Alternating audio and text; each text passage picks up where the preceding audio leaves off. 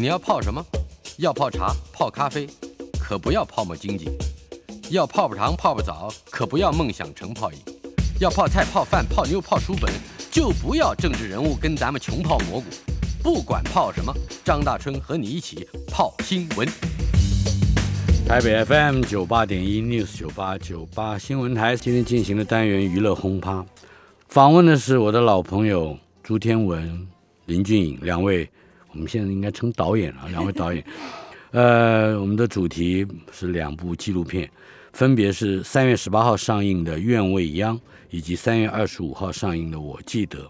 这两部片子现在大概在台北已经非常多人，那尤其是跟文学比较贴近的这个行当的朋友们都看过了。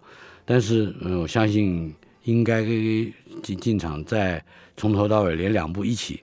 Back to back 这样看的朋友，呃，也也也应该越越来越踊跃哈。呃，这两部片子《愿未央》，我记得是，嗯，可以说是一个文学家族，一个文学家庭，至少包含了两代七个人以上的写作写作者，他们的生活记录，同时也是他们的生命是时代记录。呃，我想先请。嗯，朱天文来大致上把这整个的背景，呃，怎么会出现这样两部片子，拍摄了多久，他整个的计划说一下好吗？这就是那个木素，呃，做了十几年的他们在岛屿写作，好，包括香港的三位，一共有十三个作家，嗯哼，所以这是岛屿写作第三，就邀请。主要是拍父亲，他以创作为主。朱西宁先生对，嗯，然后那也有母亲，他们是并肩 作战的那日本文学翻译家。然后就我们第二代，我还天心了，还有唐诺了，嗯，还有他们的儿子 谢海萌，是这样一个情况。所以那是二零一七年，我们就。说好，我们就接受了这个邀约。那最主要是二零一七年我母亲去世，是好，也就是三月二十九，就这这这就这几天了，就这几天，当时算是他的倒数的，是已经开始倒数了。那这是第五年，所以好像某方面也有个纪念他的意思啊。那在当时的情况下，呃，二零七年嘛，台湾有台湾自己的。那个气氛，在那个气氛之下，我们接了就觉得说，难道历史就要掩埋了吗？嗯，就要迫不及待把它翻过去了吗？哎，我们还活着耶！好，所以呃，我们不说的话，我们是看过那个时代的人物的，也看过他们的胸怀、他们的做派吧。嗯哼，好，那我们如果不说的话啊，我们同代人好好沮丧哦。好，然后我们下一代就更是不知道了。嗯，所以大基于此，我们就决定接下这个工作，就是说，历史并不掩埋，然后往事也不如烟。嗯哼，这样来做的。呃，这里牵涉到我们应该有许许多文献资料，或者有的可以甚至可以归之为档案资料。但是无论是文字、照片，或者是嗯，V 八拍的家庭影片，以及现在就是还活着的人还能够面对摄影机所得到的一些 footage，呃，这些影片的整理以及思考脉络，应该是有一个好像有一个组织，它就等于是一个作品一样。嗯，呃，俊颖，你你也是其其中一位导演，谈一谈怎么去掌握千头万绪的这么多资料。尤其是影像方面的资料，就像你刚刚讲的嘛，就是上下两集其实应该是视为一体的。嗯，那我就这几天就想到朱天心的《鸡染歌》里头有一这个小故事，他有天是在院子里头弄花草嘛，跟朱老师，啊，他就问朱老师说：“你只生三个女儿都没有儿子，你会不会有所遗憾？”啊，那老师就说：“道统比血统重要。”好可怕。那我我我在。朱老师跟阿姨的学生，跟他们四十几年的好友的立场来参与这个片子，尤其下集，我的想法其实就是那个道统嘛。你讲道统已经很严肃了，是。可是我是觉得，就是说，朱家但也是闲话一句。对朱家也有所如果有所谓的家风跟传承，我觉得那个写作是他们一家人的志业，也是他们一直在讲的，在他们家里头，谁开始写东西，谁就是最大。是父不父子不子，写作的人是最大的。所以，因为第二代，我觉得我相对天文，我没有那么沉重的使命感，嗯哼，因为到最后，你还是因为篇幅时间的关系，只能限缩在天文天星这两位撰主身上。所以，因为他们都还嗯对他们都还是在一个很。很很炽烈的一个写作状态中嘛，虽然他们写一直到现在对对，虽然他们写的东西那么少，是，可是我觉得就是让大家了解到他们在写作置业上面是有一个很明显的脉络，嗯或者我称为所谓文学作家的脊椎骨、脊梁骨。它并不是一个化石啊，它是一个活的化石，是吧？呃，天文，我相信你关于从事这一也是第一部纪录片导演的工作，也应该有一些回顾上面的感慨啊。除了刚才你提到的之外，可以大致上谈一谈，就是在面对那些影像，还有面对那些个信件，呃，父亲写给母亲的飞情书，相对的也一样，呃，会会有一些什么样新的发现吗？也就是说，拍这部片子而产生的新发现。有的很呢、嗯。而且我觉得好像变成是我的一个那个忏悔录哎、哦，拍完之后，然后我虽然有虽然已经来不及了，我觉得是我个人还我爸一个公道哎、嗯哼，呃，好，那么就先从不公道谈起。不公道，我觉得大概在我呃，我们可能是呃，民国六十一年我们搬到现在的辛亥路嘛，是。之前一直在眷村。那到辛亥路之后，我父亲是四十六岁退役，嗯好，从陆军上校退役之后，他就专业的写作。那也在这个期间，我们不久之后就办了《三三集刊》，好，办了《三三书房》。大概从办《三集刊》开始，我们也开始自己写东西。以后呢，就我们对文学的看法，跟我爸爸就不同路数了。跟朱老师、朱朱老师庆林先生就不一样。就不同路数啊了。不同路数之后，其实呃，我们我啦的中壮期，对父亲的星座我不看呢、嗯，这新已经提过好几次了，我就嗯不大看是刻意不了。嗯，就觉得某方面来讲也是刻意吧，因为跟自己的文学观不希望太明显的被人论到说你你承袭了某一种嗯家风或风格，也是嗯哼，但也不是，而是说我对他写的东西，我有有一点点看不上。哦，原因是。原因是，嗯，在很长的时间里头，我觉得我有点把小说这件事情看小了，嗯哼，对他的属于这一艺一门之艺的所谓的工匠技艺部分，非常的看清。是。那嗯，可是这个在我这次做纪录片，等于是重新阅读父亲的作品，嗯。特别是他，我们也开始写的中壮年之后，他的呃，等于是他较呃，其实也不算晚年，他也五十几岁啊，嗯还很是年轻啊，这样他的那个那些作品，我这次在看的时候，我会觉得我和天心是。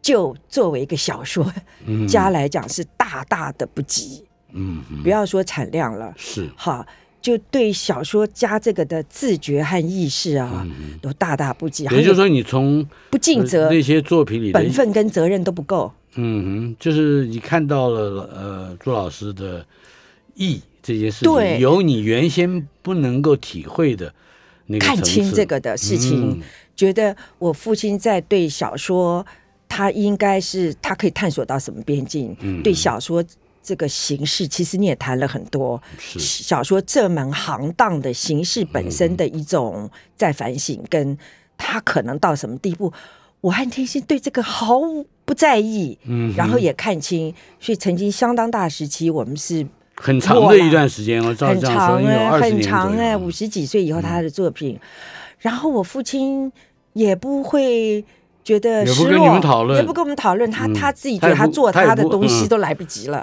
我觉得这一点我是要还我爸一个公道。到我们已经是六十几岁了，换言之，这整个的起悟是从自己，也就是从作为子女、为人子女者，对于父亲，嗯也可能还包括母亲啊，我们这两会说的重新认识开始。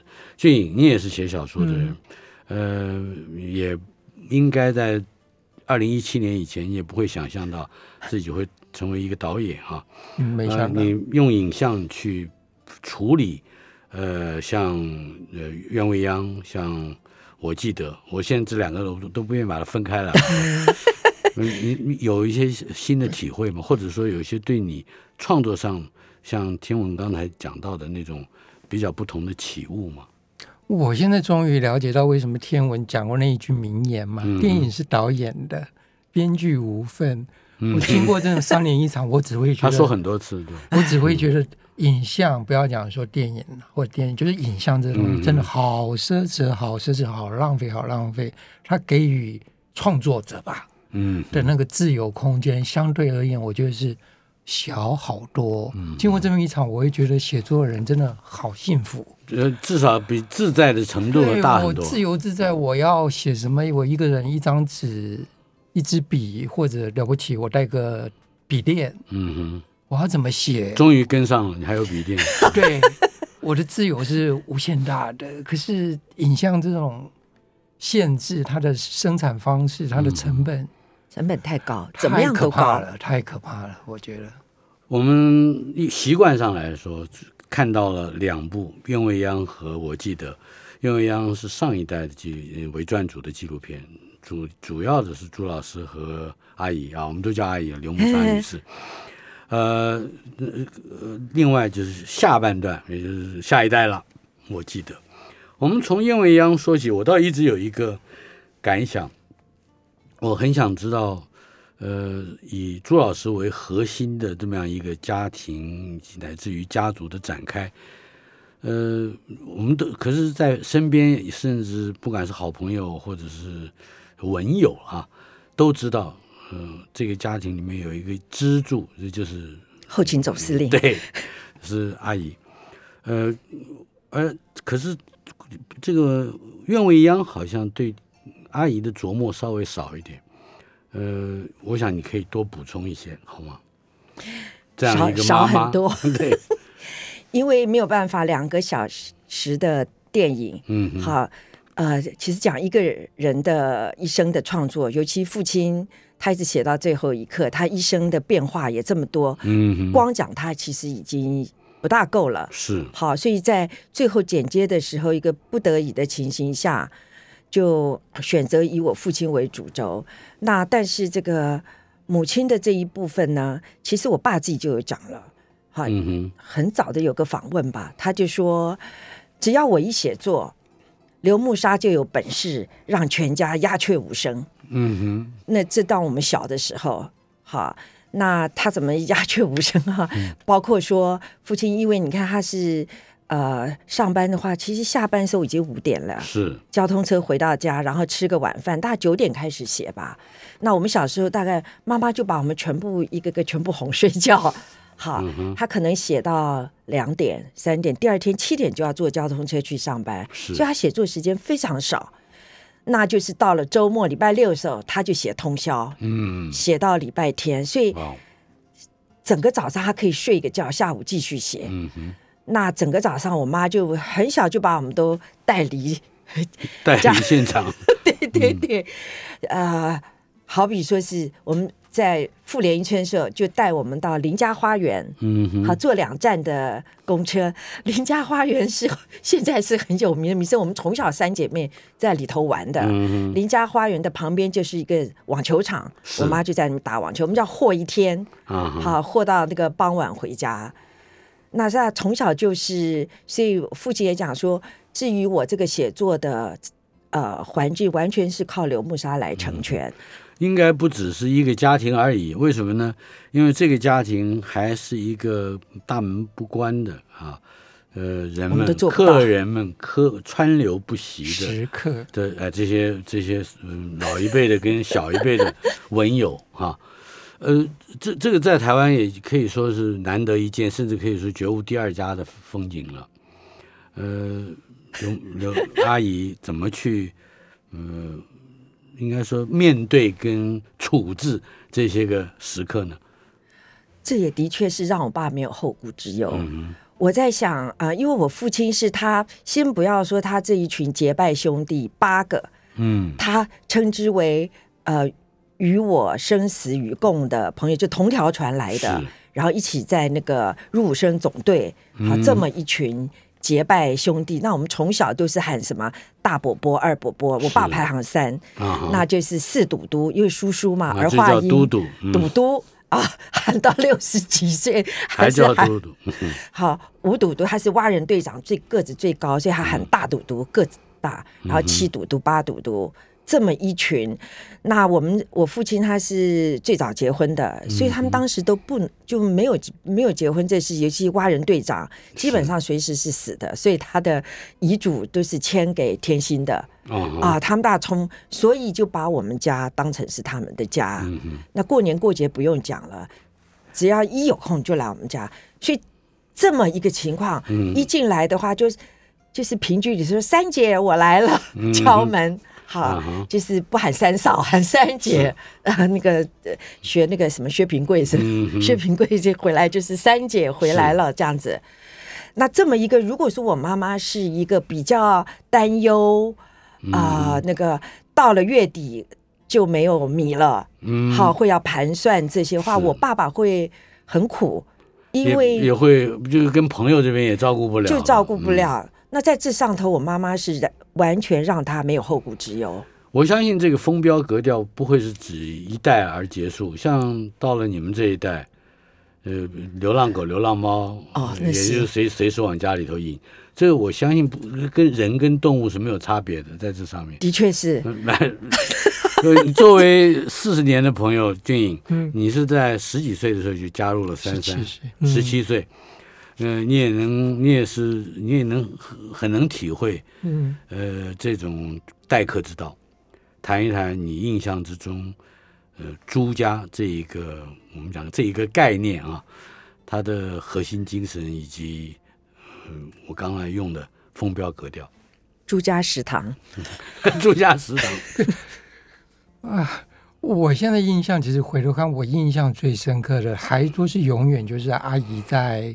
厨房里头做饭、炒菜，然后而且我觉得就像朱家的那另外一个风格吧，他们讲的，你做事不要有苦相，吃苦不要有苦相。阿姨早煮饭、炒菜，永远都是在哼歌、唱歌、唱歌，唱的各种不同的一百零一首好歌。我们听听好歌，好听一小段。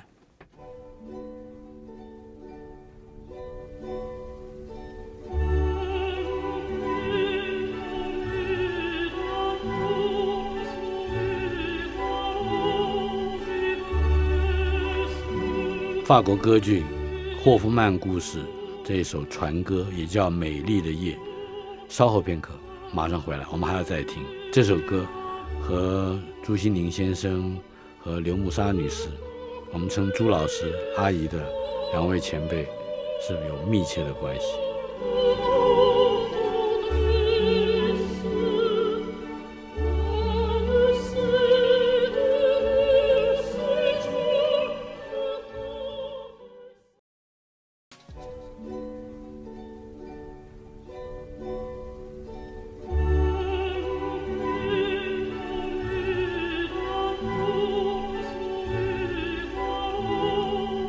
法国歌剧《霍夫曼故事》船歌，我们再听一段。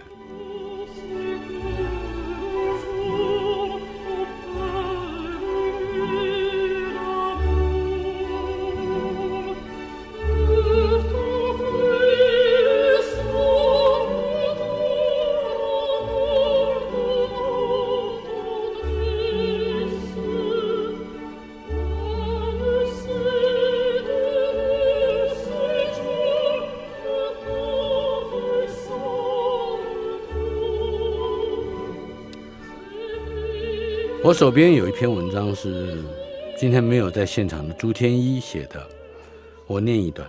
啊，呃，傲的是朱天文，他旁边坐的是林俊颖，两位都是呃《愿未央》以及我记得这两部纪录片的导演。朱天一这样写道：二零一七年三月二十六日午后，我们陪她，她指的就是刘慕沙女士，我们都叫阿姨的。呃，我们陪他搭乘救护车转院至荣总安宁病房。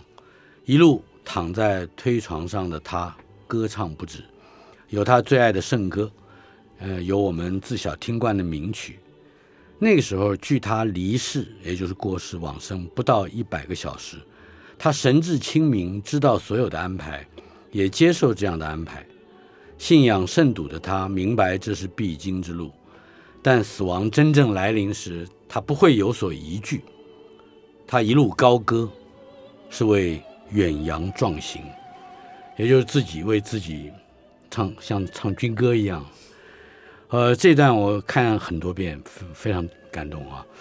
呃，他也的确就是阿姨在生前所展示的一个风范和胸怀。呃，在这样的一个有的写作大神以及小神也都出生了 这样一个家庭里面。呃，他始终做的是一个服务工作。这个服务除了做菜之外，招待客人之外，把孩子带离呃写作现场之外，还还还还还有一层含义。梁实秋先生就曾经说过，翻译不是艺术，翻译是服务。这个把自己认定为一个服务的，这个也是我相信也是很多翻译家了不起的胸怀。呃。谈谈阿姨在她的翻译上面，或者嗯，透过翻译给这个家庭所灌溉的某些养分。一个就是他早年也写过啊，至少我知道有五篇小说，哈，也出过合集，跟父亲，然后段彩华、司马中原，呃，舒畅，是在华新出的那个吗？不是，还更早哦，好叫春雷，是好春雷的这本。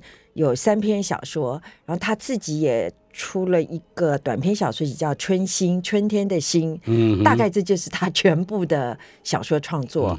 之后他就是翻译日本翻译，他自己是讲过，他说因为作为一个妻子，嗯，然后作为要带三个小孩的妈，他大概时间已经是碎片到。无法，只能翻译，只能做翻译。他要创作的话，他就要需要更大量、更长的专注时间。对对对，他完全是用那个空档跟空档，好比中午要送便当到国小给我们三个，他就之前呢啊便当这样做好，好送便当回来又抢到。呃，在下午又要做晚饭之前的一个碎片时间，他可以直接就到旁边，甚至在厨房旁边的一个桌子就做翻译。所以这我觉得他多少能不能说牺牲，我不知道。呃，我相信你们也牺牲不小。天一就是说。他经常忘了按按电电锅电锅的开关，所以这饭没有煮熟，是吧？的确是，可是只要所有人都来，有时候饭不，他说没关系，还有狗饭，虽然狗饭的那个米是一模一样的，好吃的一样，意思就是说，那大家都傻在那波也都知道吧？我相信在早期结集那么多年轻人参与的《三三集刊》，呃，三三的这个书方。呃，以及以三三为名目的那些个活动里面，还包括合唱团，这都这里面都有一个阿姨的精神在里面，好，好像好像是众人的支柱一样。我觉得她像个太阳，嗯哼，就是老就是有能那个源源不绝的那个能量跟那个光能这样辐射出来，所以这是我父亲的一个幸福，是不是？我相信，很幸运，不不不止一个人的幸福。呃，包括呃，片子里面虽然没有很仔细的提到的一些细节，我相信听了我们节目之后就脑补了，以后去看片子会更加感动。呃，他做菜，呃，做饭，嗯，有几个场景我特别仔仔细的在看啊，呃，大块文章，嗯，跟我是在阿姨生前所做做的菜，我尝过的，都都好像可以透过荧幕可以吃到了。那那样的大块文章，好像有，最主要是要应付 应付早年就是五湖四海的兄弟们，嗯哼，不仅就是那个要快，而且要喂饱啊，是，还有还有就是量要大，要量要大，所以他到了后来都改不了哎、嗯。因为早年就是这么量大，其实到后来我们都长大了，也少在家吃，嗯。他家里头没有就是两个三个吧，是。可是他这个量还是一时半会改不了。天一在文章里面提到还有一个重点，也是让我印象极为深刻，顺便可以在这里拿出来说一说。我一直记得，呃，它里面有一段是讲到天心，呃，在家里的二姐，呃，好像对母亲是有很多要求的，鞭策鞭鞭策母是一个鞭策母亲的女儿，哎，一个妈妈。呃每天瞎忙瞎忙，转来转去，还要被女儿还要被女儿。哎，你谈一谈这一对母女的关系。哦，到我妈，到我妈终于常常她的是已经忍受不了爆发的那句话，就是说、我又不是杨绛，因为 杨早绛钱钟书的夫人，对对嗯对，那她是一直呃。前大半生，他就是钱钟书去世以后，哇，他帮他整理所有的全集，嗯是。她独立完成，他也不大找呃什么基金会或助手帮，就他一手全力完嗯。成。完成之后，他的他很有名的一句话就是：在此之前那是钱钟书的，啊在此之后是是我我的。杨绛的了。对，他就开始哇写小说、散文，一直到一百零五岁去世前，嗯嗯他是这样子。那所以天心就用杨绛这件事情在鞭策我母亲，就是说。达达去，我们喊我爸爸喊达达。啊哈达达走了以后，你应该就是说，整个像杨绛，像很多大文豪的妻子也不放弃自己，嗯而且翻译怎么有退休这件事呢？嗯你就是在，我想你讲鞭策有点凶，大概就是哎更事实如积极的鼓励的，没有不是鼓就是鞭策。很可怕的。可是带带有那个压迫性的，可是阿姨有斥责嘞，阿姨哦，是斥责很很严厉，所以我妈才会崩崩溃掉，就是说我又不是杨绛，嗯哼，呃可是呃他有他另外对于他自己生活的想象跟安排，比如他他更嗯着意于唱歌，有。嗯哼，其实我觉得这是父亲去世之后有很有有几年的时间，他其实我觉得他是在飘荡的。啊哈，他的飘荡的方式就是啊，他们有大爱合唱团，嗯好就参加大爱合唱团，不仅是在国内唱，也唱到东欧去交流，也唱到美国巡回演出。那但是就是翻译这件事情，他有就一直在躲避。嗯，后来就是呃，《时报》，《时报》要呃翻译大江健三郎的书，大江健还是有名的难翻呐、跟当年那个翻川端康成啊得诺贝尔奖的时候，我都非常记得，几个报纸都要抢嘛。是，所以是车子等在我们眷村的村口，嗯计程车等在那边。那我母亲这样翻翻翻出来，他们就立即拿去嗯发表在那个副刊上。是，那所以到大江健三郎跟川端康成一样难翻的时嗯候，他们就时报出版社当时吴继文，他就没有找其他的翻译，就来找我妈。嗯我妈非常怯场啊，是，因为我爸不在了，就是问那个字怎么写。啊他有我我在纪录片原原本在纪录片里面有这样一个非常温馨、非常对。一个细腻的场景，有个场景他永远困难的字，他只写一半，苍蝇的蝇，他只写虫字，旁边那一团他永远不会写，或者是那个啊瘪山的瘪，那下头那一、除了那那 个那一块那一块，他永远空在那。嗯那我爸帮他看稿的时候就把它补上去，是是在做这件事。最主要还有一个，因为他们像小学生一样，两张桌子并排的，并排，所以我母亲翻到很难翻，是她会，我爸爸好像变成一个调理的对象，他会反复的这样子对着我父亲这样调理，一直讲说是这样子这样讲，而我爸爸会回应他，嗯所以很，所以他不光是认没有这个对象了，不光是认字的问题，对他还有怎么样去检讨出这个文这个文章在日本意义里面是什么？对在中文里意义对对对又是什么？有人帮他调理，所以当呃时报出版社要翻大江的时候，他很怯场。后来是我跑出来，这就比长女吧，嗯长女就跑出来了。我就说妈，你应该要接下这个工作。你已经从达去世之后，你根本就已经在漂流，漂流人都散掉了。嗯当子女都很严很严厉的对他。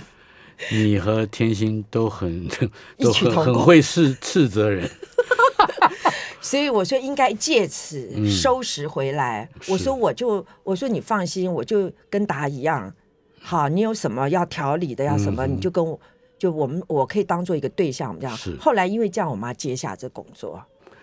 访问的是朱天文、林俊颖，谈的是三月十八号，呃，即将上映的《愿未央》，以及三月二十五号，隔一个礼拜之后要上映的《我记得》。《愿未央》，我记得 back to back，两个一起看买套票最合适。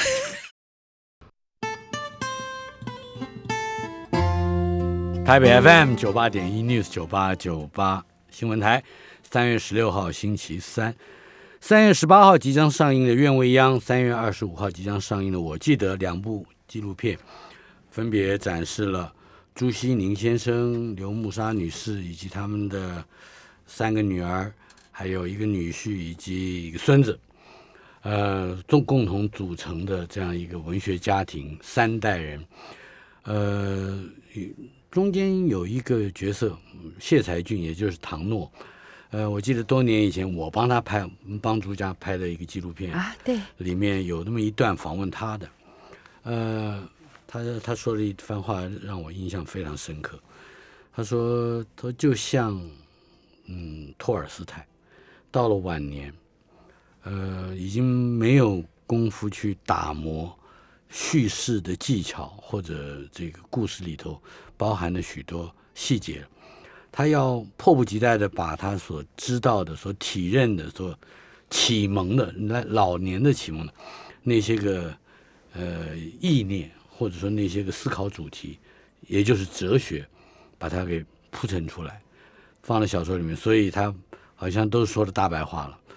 呃，可是就没有那种动人的情节，或者比较欠缺，呃，这种以情节为导向的故事。他当时讲的非常，我印象非常深刻，所以我几乎一字不减的把它放在文本里面，放在那个纪纪录片里面。可是好像我我没有办法在朱老师的作品里面看到那么那么样凝练的呃主题陈述，反而有还是很从容的啊，好像还是有很多所谓的故事性的东西。俊颖，你好像也有你的发现是吗？因为你刚刚讲的那个就是谈笑书上的电视节目，我们找半天就是找不到，这也是这个纪录片最大的遗憾之一，你没有好好保管这个幕。不是，他在公示，你要知道公示席很多东西都烧掉的。对因为那个《愿未央》里头，我觉得杨照跟天文讲的时嗯。候，他讲到朱老师，他有讲一句话，他说他碰到胡兰成之后，他从一个小说家变成一个文明的思考者。我是嗯。站站在读者的身位置上，我是很赞同这句话，因为除了老师最后的华太平家传，又回到他那个很会讲故事、讲细节。嗯。可是他之前我印象记得，包括什么呃七对佳偶、茶香，啊，茶香，对，或者黄粱梦，嗯，我觉得他给我的那个感觉，就像你刚刚讲的，谢就是海俊讲的那在些，叙述故事的时候极其简略，对，没但是在呃描述一个理想跟远大的未来，呃，人可以建造一个什么样的社会，它就有一点像浮士德了哈。是嗯，呃，那段期间，，对对对，也就那嗯段时间，有一段时间，我就。不看的，那段时间就差不多，大概那段时间有不看，这我也曾经写过文章讲，你感觉他，我是讲的很残酷啦，嗯哼。跟天心一样，我是说，仿佛他的创作力在衰减了吗？哎用衰减好了，往下是我有一点点像我高中之前读八二三，真的是非常崇拜嗯父亲，一放学就跑上楼、嗯看他一夜下来又写了什么啊的那种心情，有一点点，其实刚刚也没讲完，就有一点带着说，就好像不许美人见白头，是不是？嗯的，这就有点回避珊珊之后，嗯哼，就是你讲的那些东西。可这一回避就那时候应该是老师在转变的转过程。这个家庭里面，嗯刚才我们提到的唐木谢才俊，始终是一个非常低调啊，不太不大露面，好像很害羞的样子。我倒希望能够在我们今天剩下的时间里面，也谈谈他，他对于你们的影响，嗯或者甚至我觉得他可能跟朱老师之间也会有一些相互影响的互动。他其实他他前不久还讲，他说他到现在他非常常常想着那个朱老师，嗯哼，在他人生很大阶段，他会就是说，在朱老师这个年岁是我就是他自己的年岁，在朱老师之后，朱老师是怎么做，我在想什么问题啊，在嗯烦恼什么？我现在是在烦恼什么？嗯、尤其是像朱老师，他就是少小离家，嗯。啊、也没长辈，没什么，是。他一生就他一个人在台湾，所以他其实很多的决定是我们都比他小，嗯。好，这周遭的人也都小于他，是。所以他怎么来面对很多的疑惑，疑惑、嗯抉择？那谢才俊说他，唐诺说他常常这会变成他的一个参照系统，嗯两个一直想说他现在是怎么样，当时朱老师是怎么样，所以这个我蛮诧异的。不久前他这样子讲的，嗯所以他很想念我父亲的。对这一个会形成创作压力，或者是呃起码嗯那个影响的焦虑的这样一个父亲，呃，除了想念之外，应该在写作本身，嗯、或者说某一篇作品，嗯嗯，有会有某一种情感跟某一个主题，你会知道它确切的就来自那个父亲，有这样的例子吗？在你的写作里面。我的写作里不大有，不大有。嗯，嗯，对，就是不直接来的。不直接来，还是的确，因为你讲过，至少我我听你讲过两三遍，叫做“见与师同”，呃，见简师师办办得是吧？啊，见解跟老师同的话，你，就让你的老师减损了他一半的德行嘛，对对对是吧？对，好像这个也变成了你一个很重要的信仰。对，其实就包括父亲自己吧，我我有我的不平啊，就像天心也会替我爸不平。我当这一次纪录片就是说还我爸一个公道，我自己的一个忏悔录啦。是那天心常会觉得说我他的名言就是说。我父亲最后在写《华太平家传》的那个十年，他已经不管嗯，管嗯读者了。他不是说了一句话，是你也很受感动嘛？就是我写给上帝看的。是天心说：“你太抬举上帝了吧？” 这是标准朱天心的那个回应。可我也有我的不平，我就我我的说法是说，我爸的三之后，他去做了一个供养人，嗯，好，就供养胡兰成讲学，供养他自己的一直。一直他的一个回馈啦，就是说他受受惠于从小的基督教文明，嗯好，但好像他就一直想着基督教的中国化、在地化，这可能也就你讲的说，或者你刚刚讲的，很一个时期他已经嗯，要想要迫不传达，及待，迫不及待，要传达他认为最重要的一个主题。这就是他去做供养人的那个阶段吧。俊俊俊颖，呃，我们大概还有两三分钟的时间。关于这两部纪录片，呃，你们两位分别来导，可是，在处理上，嗯，有有过协调跟沟通吗？从来没有啊，就是你们自己自己干自己的，对，而且我们就共用一堆是共用题材啊。我觉得大家彼此会有个默契，来，我就是想知道这个默契是什对，么。有个有个充分的信任感，嗯哼。而且我觉得最主要原因是我们有一个很很好的、很有侠义欣赏的制片，他在后面其实好像是个那个叫牧羊犬在管这些东西，嗯，他帮我们打点，把我们打点好了，所以边边境牧羊犬的比喻，常常会让人感觉到它会踩在羊的头上。不会了。我觉得他是制片是很重要的一个嗯角色，是我们还是从事文字的，对对对，嗯，思考从文字出发。嗯，大约一人一分钟的时间来跟你们未来的观众，也就是看这两部的片子的观众说一说，你觉得他们抱持着什么样一个心情去开始认识这样一个家族、这样一个家庭？我呀，嗯，我没有什么，你吆喝一下子也可以嘛，让 大家来看啊。那你吆喝啦，你吧，因为老实讲，我就只举那个名词吧，文字炼金师。嗯，天天文是很讨厌这个名词，可是我觉得我超讨厌我，旁观者，我觉得是个我觉得负评哎。我觉得他们文学作家是生活炼金师吧，嗯他们把生活过得那么简单，那么甚至简朴，可是你看他们的写作上面，就是就是这么样的不一样，那就是一个炼金的过程吧。在这样简单朴，嗯，可以说质朴啊，呃的寒生活蝉里面，对，几乎到寒蝉个寒碜。好，民国六十一年搬到现在嘛，你想想看，你们家里好像没有添过家具，是吧？有啦，有。我我看这部片子的时候，当时你来采访就是这样，呃，对啊，好，九零年代嘛，嗯。九零年代初，谈笑书生就是这样，现在还是这样子。是，呃，所以你们这样的生活也还过得挺自，就敷衍着吧。我父母就是像里头讲的，呃，敷衍着做父母，那我们就敷衍着做女儿女。我想为什么会敷衍着，还是因为说他们呃远志吧，或者是嗯。我常常爱讲说听到远方的鼓声，是。好，远方的鼓声，因此你踩出来的那个节奏跟拍子。仿佛是你也讲过嘛，不与时人谈同调，嗯哼。是不过你刚才用远志，呃把我吓一跳，那是一个中药啊，叫叫远志啊但是有远大的志志业业更具备意义，哎，还有医疗的效果，是吧？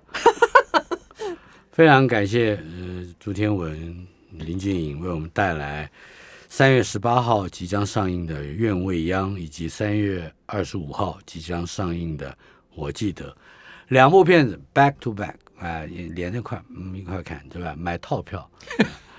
哇，我这个直播带货还不错啊，直播带货，对，